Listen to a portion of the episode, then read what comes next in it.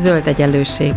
Bolyongás a gazdaság és a fenntarthatóság összefüggései között, az ökológiai közgazdaságtan gondolatai mentén. Beszélgetés mindazokkal és mindazoknak, akik mernek kérdőjeleket tenni, a megkérdőjelezhetetlen mellé is. Köves Alexandra vagyok, és szeretettel köszöntöm a hallgatókat, és szeretettel köszöntöm vendégemet, Szatmári Attilát, a Corvinus Egyetem oktatóját. Szia Attila! Szia, és sziasztok, köszönöm a lehetőséget!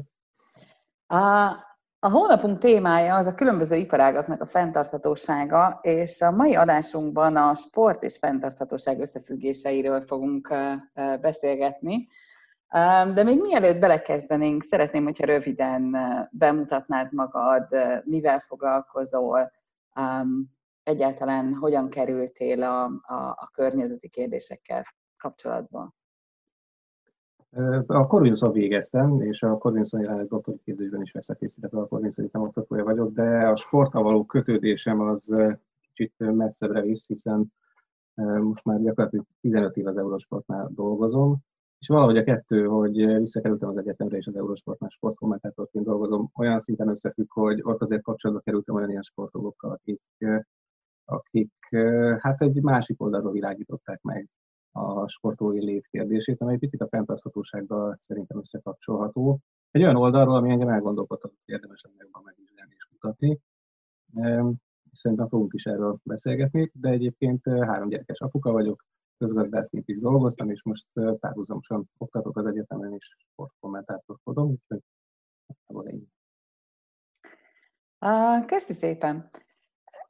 Annak ellenére, hogy, hogy ugye ebben a ebben a hónapban így iparágakról beszélünk, és, és, és nyilván a, a mezőgazdaság, vagy az energiaipar, vagy az építőipar az úgy adja magát, hogy, hogy a fenntarthatóság összefüggéseiben megvizsgáljuk, de hogy, hogy a sport az, az nem, nem valami olyan, amit egy, egyrészt ritkán szoktunk iparákként gondolni rá, pedig hát eléggé az, és ami még ritkábban merül fel a köztudatban, az az, hogy, hogy hát a sportélet körül is bőven beszélhetünk fenntarthatósági problémákról, és ráadásul sok olyan izgalmas összefüggés van, amit, amit érdemes egy kicsit az ökológiai közgazdaságtan szemüvegén keresztül is megvizsgálni, hiszen ugye ez a, ez a podcast sorozat, ez, ez, ez leginkább az ökológiai közgazdaságtanon belül gondolkozik a fenntarthatósági kérdésekről.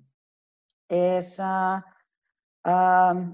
több olyan környezeti és társadalmi fenntarthatósági mm, kérdéskör merül fel a, a sporton belül, amit azért érdemes lenne megvizsgálni, akár a sportesemények vagy a sportlétesítmények fenntarthatósága, akár maga a szurkolói magatartás, vagy az adott sportnak a környezetre gyakorolt hatása. Ugyanakkor azt gondolom a sportról, hogy akár eszköz is lehetne egy olyan társadalmi átmenetben, amiről az ökológiai közgazdaságtan szól. De hogy kezdjük először a problémákkal. Szerinted mik azok a főbb területek, ahol a sport élet fenntartatóságra gyakorolt hatásával azért vannak problémák? Kezdeném ott, hogy ahogy mondtad, hogy iparákként tekinthetünk a sportra, az gyakorlatilag egy olyan folyamat, amely hát igazából csak pár évtizedre tekint vissza, de az, hogy ezzel a szóval illetjük, az már önmagában azt gondolom, hogy nem mutatja, hogy mi is lehet ezzel a problémát. Olyan nagyon nagy mértékeket öltött maga a sport, és elsősorban nem csak a versenysport része, de a szabadidősportra is utalhatunk. Tömegeket mozdít meg mindenféle szempontból, ha a sportolókra vagy nézőkre is gondolunk, és ez a tömeghatás, ez azért környezeti terheléssel párosul. És ahogy mondtad, igen, hát kezdjük a nehezebb részével a problémákkal.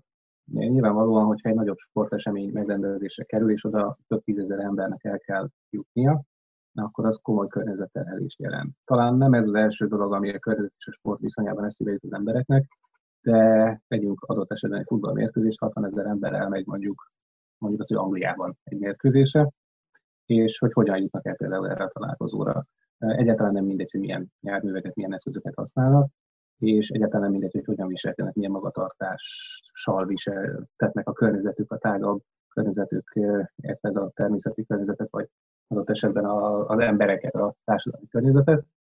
Ezek mind-mind befolyásoló tényezők, és a probléma az az, nagyon sok esetben nem figyelnek arra oda, hogy próbálják ezt a környezeti terhelést csökkenteni, vagy nem figyelnek oda, hogy a társadalomra milyen hatással vannak adott esetben a különböző sportrendezvények, és ebből adódik az, ugyanúgy, ahogy más iparágak kapcsán elmondjuk, ez a környezeti terhelése sokkal nagyobb annál, mint amit a környezetünk el tudna viselni. Most konkrétan példát mondva, igen, ez a 60 ezer emberből, ha csak 40 ezer nem tömegközlekedéssel, vagy kerékpárral, vagy gyalog megy el arra a eseményre, hanem mondjuk egyenként beülnek az autójukba és úgy jutnak el, és utaznak adott esetben 40-50 kilométereket, akkor az, az egyetlen egy meccsnapon erről egyébként egy kutatás is volt, 7-8-szor akkora ökológiai lábnyommal bírnak, mint egy normál hétköznapon, és azt is tudjuk, hogy egy normál hétköznapi ökológiai lábnyoma levetítve az embernek már túllépi a, a földet tartó képességét. Tehát valahol itt kezdődik a dolog, amire ügyelni kell és figyelni kell, és a problémákhoz vezetnek.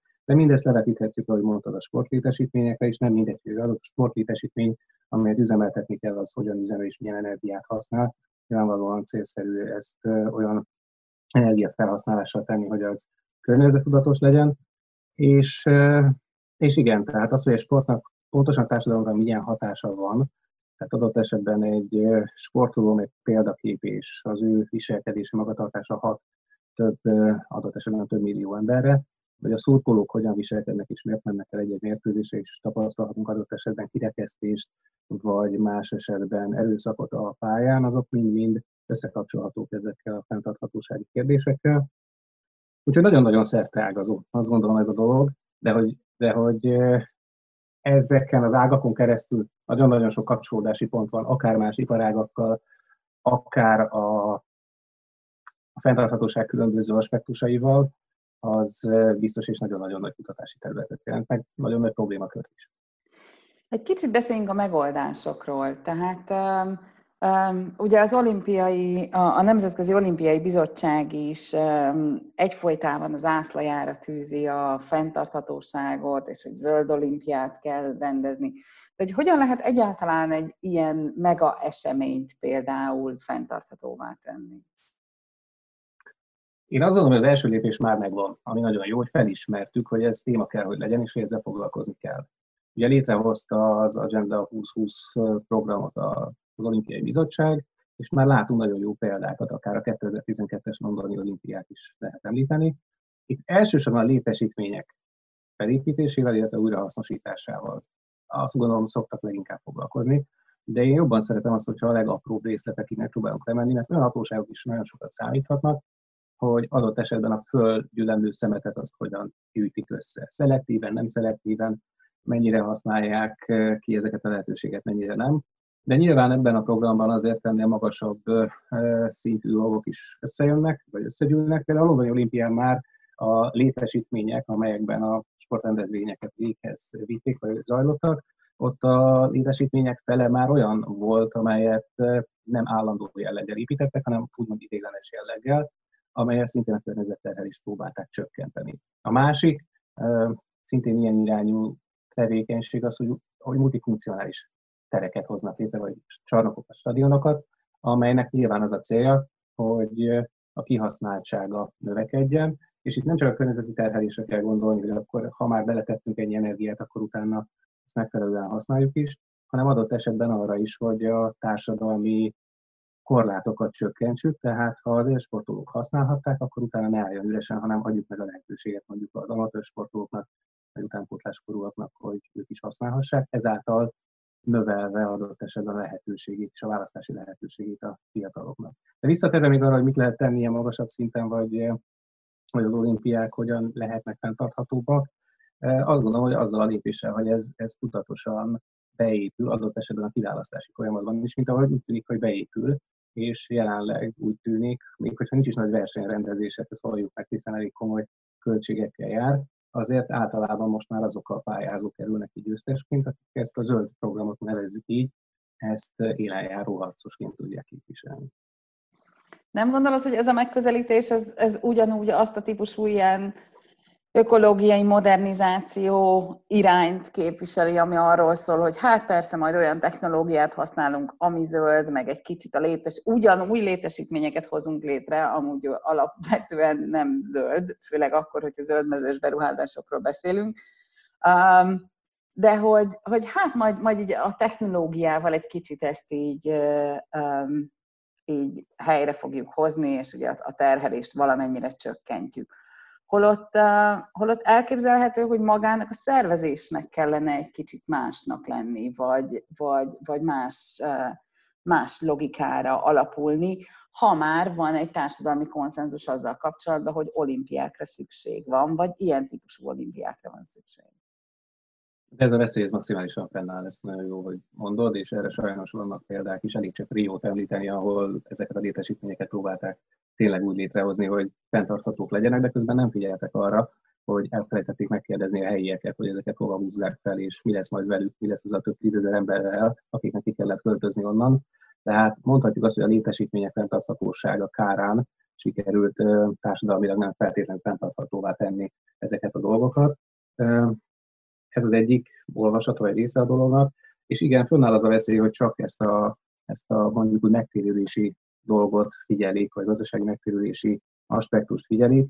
Méghozzá azért is fennáll, mert például Észak-Amerikában az elmúlt öt évben épített stadionoknak gyakorlatilag csak kevesebb, mint 40%-a volt olyan, amelyre azt lehetett mondani, hogy számításba veszi ezeket a fenntarthatósági kritériumokat. Egyszerűen azért, mert gazdasági mérőszámok megtérülése alapján próbálták meghatározni, hogy ez nekik megírja vagy sem. És nyilván, hogyha csak mérhető és számokat kifejezhető mutatószámokban gondolkodnak, akkor az, az nem feltétlenül a teljes képet fogja megmutatni.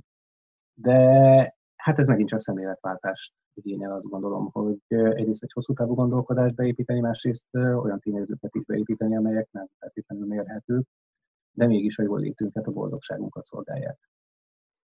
Én tudom, hogy, hogy olimpiához hasonlítani a, a magyar labdarúgás másodosztályát, az, az egy kicsit vad átkötés, de hogy mégis én emlékszem arra, amikor, amikor egycsoportossá vált a, a, a magyar MB2, és én azt gondoltam, hogy hát itt megint senki nem gondolta arra, hogy mindenki keresztül kasul fog a, a, az országon utazgatni ennek érdekébe, és hogy mit tudom én, Nyíregyháza azért Zalaegerszektől elég messze van, tehát, hogy, hogy mint hogyha ez az aspektus egyáltalán nem is jönne be a, a sportok terén. Tehát amikor, amikor sportszervezésről beszélünk, vagy, vagy sportesemények létrehozásáról, akkor az, hogy ennek, ennek milyen hatása van egyáltalán a környezetre, az, az nem nagyon szokott bejönni a tervezésbe. És ez a különböző sportágaknál különbözőképpen jelenik meg. Te ugye az Eurosporton főként kerékpárversenyeket közvetítesz, és az ember azt gondolná, hogy a, hogy a kerékpár sport az egy, az egy fenntartható sportág, emberi előhajtja, valószínűleg nincsenek fenntarthatósági problémái, és pont ma olvastam egy cikket arról, hogy a, a 150 kerékpárhoz 150 um, autó, vagy motor, vagy busz az, ami még hozzá tartozik. Tehát valószínűleg ennek is vannak fenntarthatósági problémái, és, és vannak olyan szempontok, amiket figyelembe lehet venni. Szerinted uh, hogyan lehetne ezt valahogy bevinni a, a sporttal foglalkozóknak a tudatába, hogy hát azért, azért ez, ez, ez nem biztos, hogy így jó, hogy persze a kerékpárt emberi erő hajtja, csak hogyha hozzátartozik egy, egy csomó minden más, ami motorizált, akkor, akkor megint csak fenntartatósági problémákba futunk bele. Igen, hát itt a karavánra gondolsz, hogy gyakorlatilag a Tour de France-nál egy karaván megy végig a konvoj előtt, illetve a csapatbuszok is, a csapathoz tartozó személyek is együtt utaznak ott a, a kerékpárosokkal. Igen, tehát nyilván dolgok mögé kell látni. Ha mondjuk egy kicsit a média oldalát, a közvetítés oldalát nézzük, meg egy helikopter folyamatosan körözött több órán keresztül a közvetítés során, annak is van egy elég komoly környezeti terhelése. De konkrétan az a kérdés, hogy hogyan lehet ezt behozni, én azt gondolom, hogy, hogy ez folyamatosan behozódik. Ha nem is ilyen szervezési kérdésekben. Tehát én nagyon szívesen láttam volna például egy olyan kimutatást azzal kapcsolatban, amikor az Európa bajnokságok újjászervezésén elfölmerült az, és meg is fog valósulni, ha minden jól megy, hogy nem egy ország is adott esetben egy város rendezi meg ezt az Európa bajnokságot, hanem, hanem akkor egy régió, és lesz mondjuk 6, 7, 8, 10 ország, ugye, ha minden jól megy, akkor Budapest is ezek közé fog tartozni, akkor ezt valaki megvizsgálja esetleg utazás mennyiség és környezeti szempontjából, hogy a szurkolók akkor, illetve a csapatok, akiknek így vagy többet, vagy kevesebbet kell utazni, de ez egy nem, egy, nem egy könnyen kijelenthető kérdés, hiszen nem tudjuk, hogy a helyiek mennek majd nagy részben az adott mérkőzésre, vagy tényleg egy távutazásra lehet készülni, és a nézők követik majd a csapatukat különböző országokon keresztül. Tehát nem könnyen kijelenthető, hogy ez most jobb vagy rosszabb, de ezért egy kimutatás azt gondolom, hogy szempontból kifejezetten jó lett volna ezzel kapcsolatban.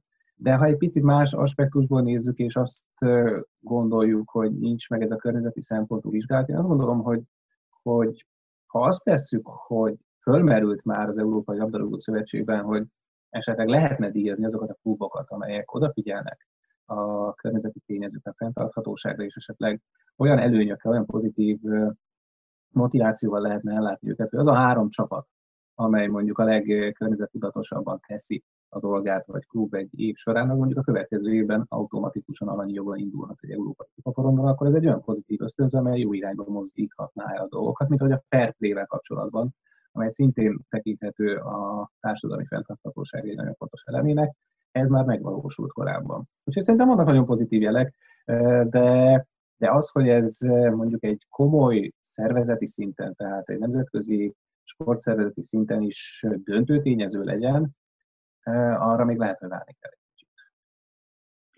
Szerinted, ha valaki fenntartható sporttal foglalkozik, akkor élből elutasítja például a motorsportokat? Nem, nem gondolnám, bár kis mintán annyiban működik a dolog, hogy én nem nagyon követtem a motorsportokat, és azon túl, hogy gyerekként a Forma 1 még követtem, az viszonylag hamar eltűnt. Szerintem nagyon fontos szerepe van a motorsportnak a technológia és az innováció terén, hiszen egy olyan próbaterep, ahol, ahol aztán ki tudnak olyan sok esetben környezeti szempontból is nagyon hasznos technológiai újításokat próbálni, amelyeket aztán a köznapi életbe is át tudnak venni és használni. Most itt a Formula E példája, ahol ugye elektromos meghajtású autók köröznek, amely például a versenytárs Formula 1-re is komoly hatással van, ahol tervezik a hibrid autókra való átállást 2030-ra. De tény, hogy ha mondjuk a kerékpárral összehasonlítjuk az autózást, akkor az embernek rögtön az jut eszébe, hogy a kerékpár az mennyire környezetbarát, az autókkal való körözés pedig mennyire nem. De hát be kell látnunk, hogy azért a jelenlegi világunkban szükségünk van ezekre az eszközökre, de hogyha ezek az eszközök környezet tudatosabban működnek, az azt mondom, hogy mindenki jól jár. Ugyanakkor engem mindig érdekelt, hogy ha, ha elkezdenénk odafigyelni a, az ökológiai lábnyomunkra, akár egyéni szinten, akár um, kollektív szinten, és, um, és az lenne a cél, hogy, hogy, hogy tudatos döntés, vagy tudatosabb döntéseket hozzunk azzal kapcsolatban, hogy, hogy mit adunk fel um, valaminek a, a, az élvezetéért, vagy, vagy a szeretetéért, um, milyen, milyen áldozatokat hozunk mi, vagy adott esetben a, a, a, az ökológiai környezet helyettünk, akkor, um, akkor azért biztos vagyok benne, hogy izgalmas társadalmi párbeszédek lennének arról, hogy, hogy szükség van-e motorsportokra, vagy szükség van-e olimpiára. Mondom ezt úgy, hogy én, én voltam kint egy olimpián Aténban, és azt, azt gondoltam, hogy, hogy, hogy tényleg ez a, az életem egyik legnagyobb élménye, és hogy, hogy ez a, a, az emberiség ünnepe, amikor az embernek ebben, ebben része van. Tehát, hogy egyáltalán nem vagyok a, a dolog ellen, de hogy, de hogy valahogy ezeket a, ezeket a mentális könyveléseket ezeket nem nagyon sikerül nekünk szerintem lejátszani magunkba, hogy, hogy mit miért. Tehát, hogy, hogy, hogy valamit valamiért, és lehet, hogyha ha az olimpia mellett voksolunk, meg a, meg a, a, a motorsport mellett voksolunk, akkor lehet, hogy az élet valamelyik másik területén kell bizonyos dolgokat visszafogni. Te mit gondolsz erről?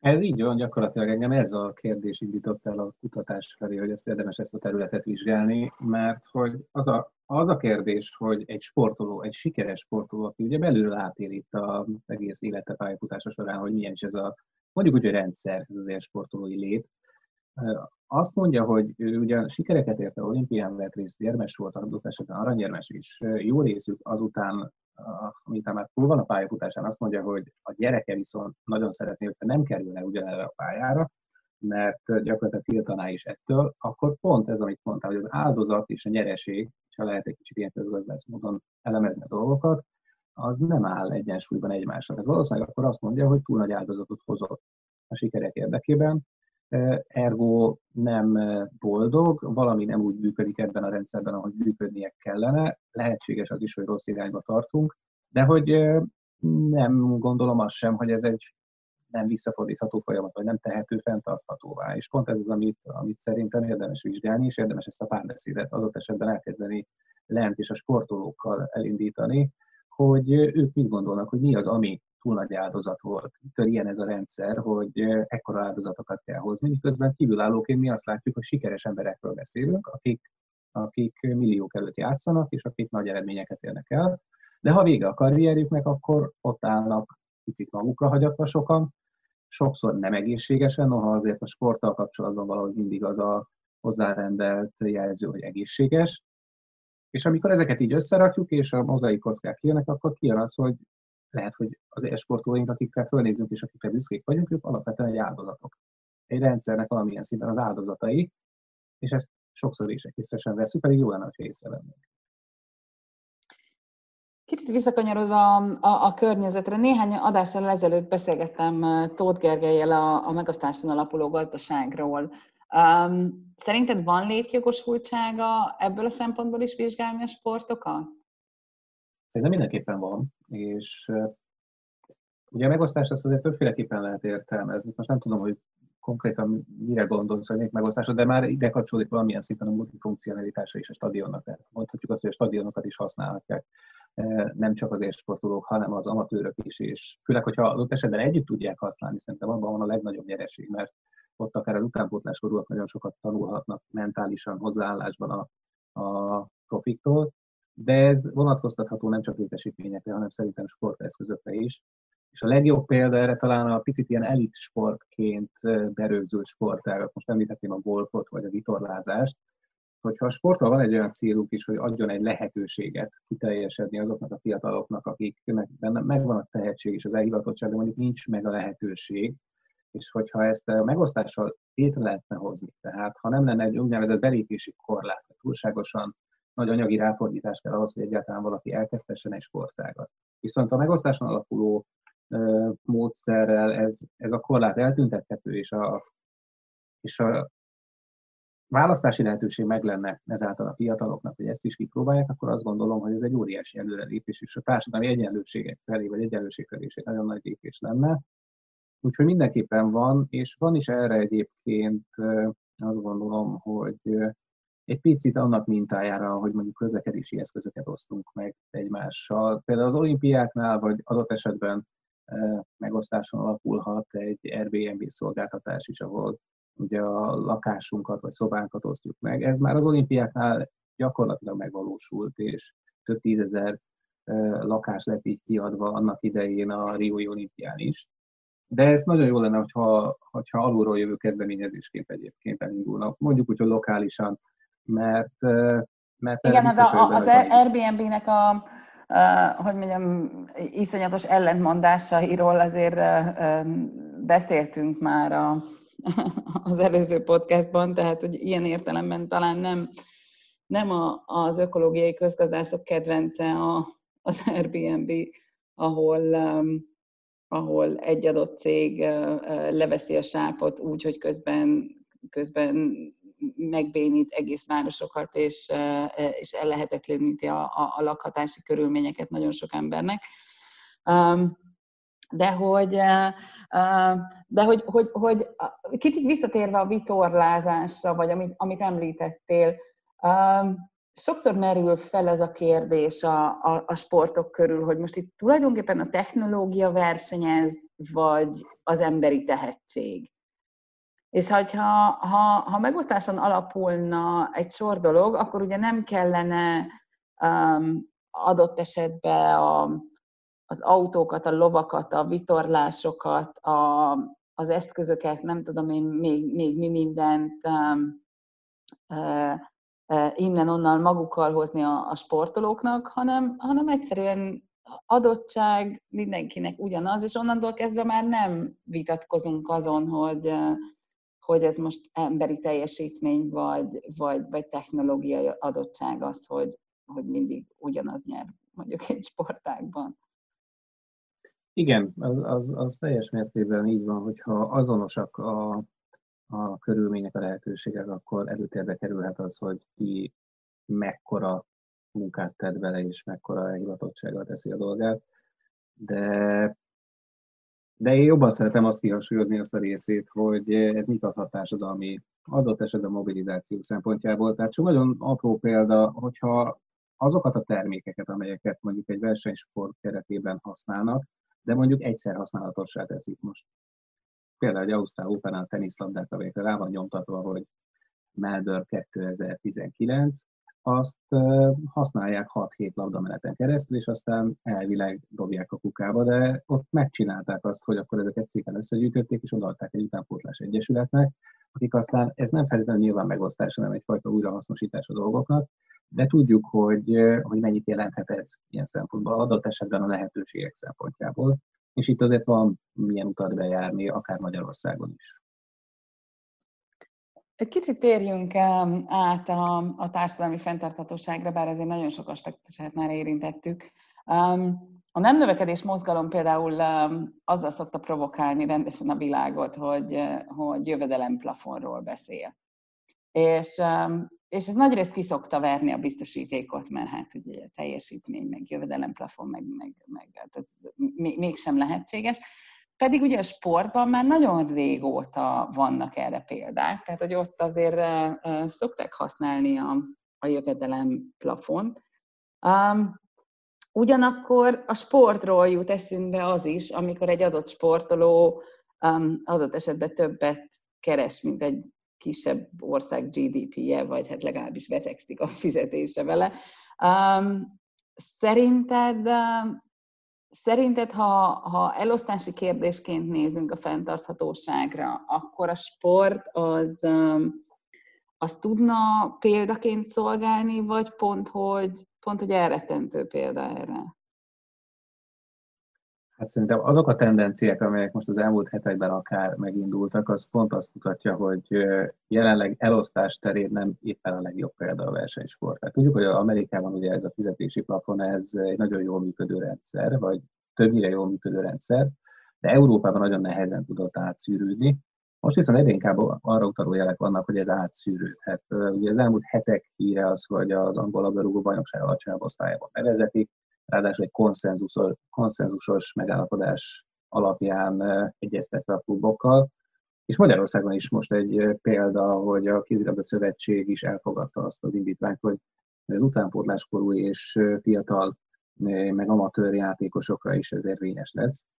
És hát nyilván felvethető a kérdés, hogy hogyan kapcsolható ez egyáltalán össze a fenntarthatósággal.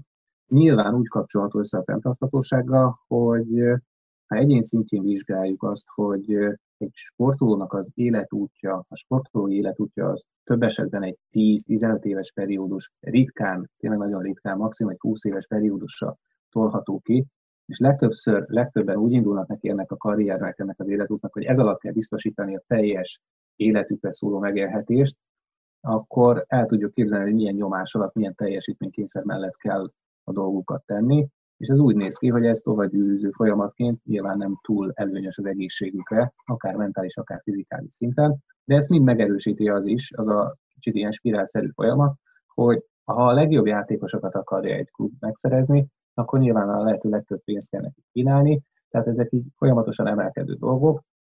Nyilván, hogyha a legjobb játékosokat a legtöbb pénzért szerezték meg tőlük, már eredményt várnak minél hamarabb, minél tovább, tehát a hosszú távú gondolkodás is kezd megszűnni, és ilyen szinten a fenntarthatóság ellen dolgozik.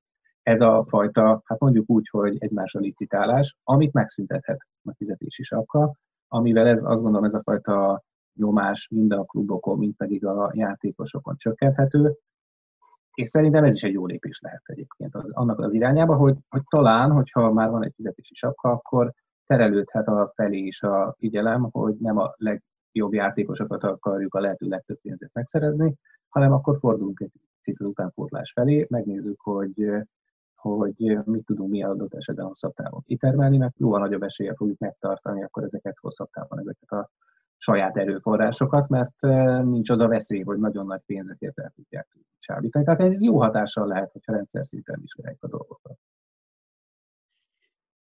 Ami még nekem hiányzik, főleg itt Magyarországon a, a sportról szóló diskurzusokban, az, az leginkább az, hogy, hogy ugye ebben a podcast sorozatban is nagyon sokat beszéltünk arról, hogy mekkora hatalmas szerepe lenne a közösség, az erős közösségeknek a, a, a fenntarthatósági átmenetekben, és, és pont az a közösségépítés, amiről beszélünk, vagy adott esetben társadalom, társadalmi bizalom építése, tehát ugye egy, egy sor ilyen dologban nagyon jelentős szerepe lehetne a sportnak, és, és mint hogyha, mint hogyha ezt, a, ezt az oldalát egyáltalán nem is feszegetnénk. Tehát ahogy nem, tehát relatíve ritkán, vagy csak az ilyen ökológiai modernizáció szintjén feszegetjük a, a sportok fenntartatósággal való összefüggéseit, az az érzésem, mintha, mintha ezt a közösségépítő hatást is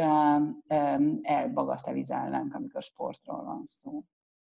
Pedig szerintem nagyon jelentős közösségépítő hatása van a sportnak, hiszen ha csak egyszerűen szurkolói klubokat veszünk, vagy nem is feltétlenül kell klubokba rendeződni ahhoz, hogy az ember egy jó tudjon beszélgetni egy meccs után, vagy másnap valakivel. Szerintem egy nagyon-nagyon fontos összetartó kapocs, egy összetartó erő tud lenni, akár nemzetet és nemzeti büszkeséget kiváltó tényező is tud lenni. A sport óriási erő van benne, de lemehetünk arra a szintre is, hogy adott esetben egy község különböző csapatjátékban, legtöbb esetben ugye nyilván a labdarúgó csapat szintjén milyen közösséget tud alkotni, és milyen egy irányba húzást tud produkálni.